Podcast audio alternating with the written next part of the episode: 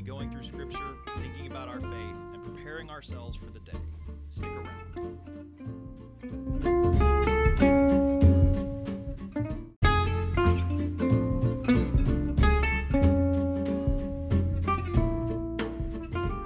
Thanks, everybody, for listening to this edition of Stress to the Nines.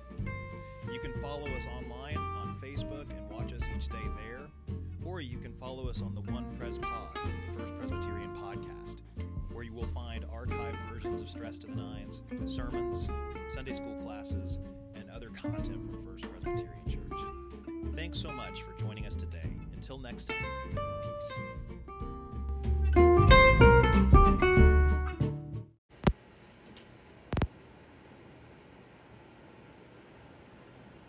Hey, good morning, everybody.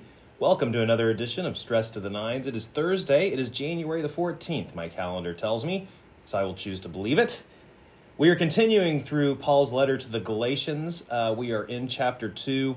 We're going to split this passage again into two parts. So we'll cover it today and tomorrow. We're going to read verses 15 to 21 of chapter 2 over the next two days. It gets a little thick here as Paul gets into the nuances of the doctrine of justification. And so I'm going to read kind of slowly and just kind of take it bit by bit, and we'll see where we land. But I encourage you today and tomorrow to read this passage a couple of times if you're interested in it.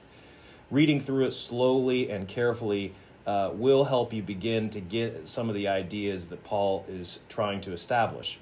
Remember, all of this conversation happens in the context of the Jewish Gentile debate within Christianity. In order to be Christian, do you have to practice the law as Jews do, or something else? This is the something else. So let's listen to verses 15 through 17 of chapter 2 of Paul's letter to the Galatians. We ourselves are Jews by birth and not Gentile sinners. Yet we know that a person is justified not by the works of the law, but through faith in Jesus Christ. And we have come to believe in, in Christ Jesus so that we might be justified by faith in Christ, and not by doing the works of the law, because no one will be justified by the works of the law. But if, in our effort to be justified in Christ, we ourselves have been found to be sinners, is Christ then a servant of sin? Certainly not. Okay, pause button. We're going to stop there. That's the word of the Lord to us for today, even though it's incomplete. I want to just spend a moment on the idea of justification. Justification was a Roman legal concept that Paul is appropriating here. I know this sounds really Sunday schoolish, and maybe you tune in for just a dash of inspiration, but I'm going to get to that in a second. In order to do so, though, you need to understand what justification was. It was basically a legal term that meant acquittal. So, this is not to say that we as Christians don't sin. In fact, we do sin. What it means is that through faith, our sins are forgiven in Jesus Christ. That is the acquittal. It means that those are kind of blotted out. There's lots of different imagery for that. But the bottom line is it is our faith in Jesus Christ which brings us to justification, not our ability to obey the law. The law, as Paul will lay out clearly in Romans, is a cold bedfellow. It actually leads us away from the faith in Jesus Christ, which he proclaims, and so doesn't mean that we can justify ourselves. So that's how things manifest themselves in this conversation about justification. I had a phone call coming in, I'm sorry. Um, how these things manifest themselves in the conversation about justification. For you, the important thing is to understand the relationship between faith and justification, faith and salvation.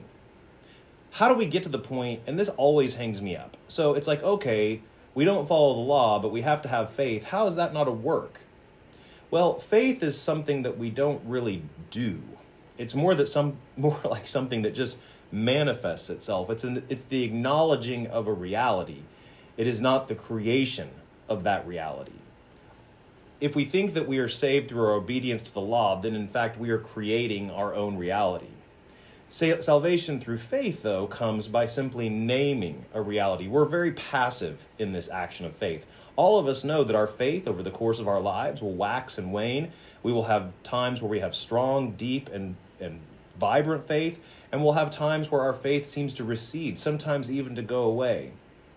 No matter what, through those trials, through those ups and downs, it is the presence of faith, the wrestling with faith, uh, the dark nights of the soul. These are all manifestations of a reality that comes to us through the ages from Jesus Christ by the Holy Spirit.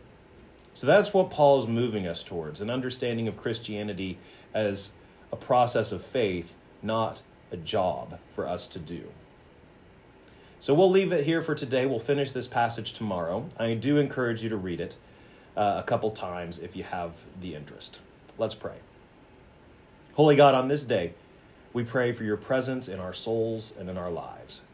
We pray that you would be at work in our nation, bringing peace and bringing healing, helping us to set aside our anger and our rage, and helping us to love one another selflessly and abundantly.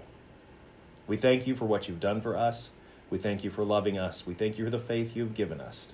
And we pray in Jesus' name. Amen.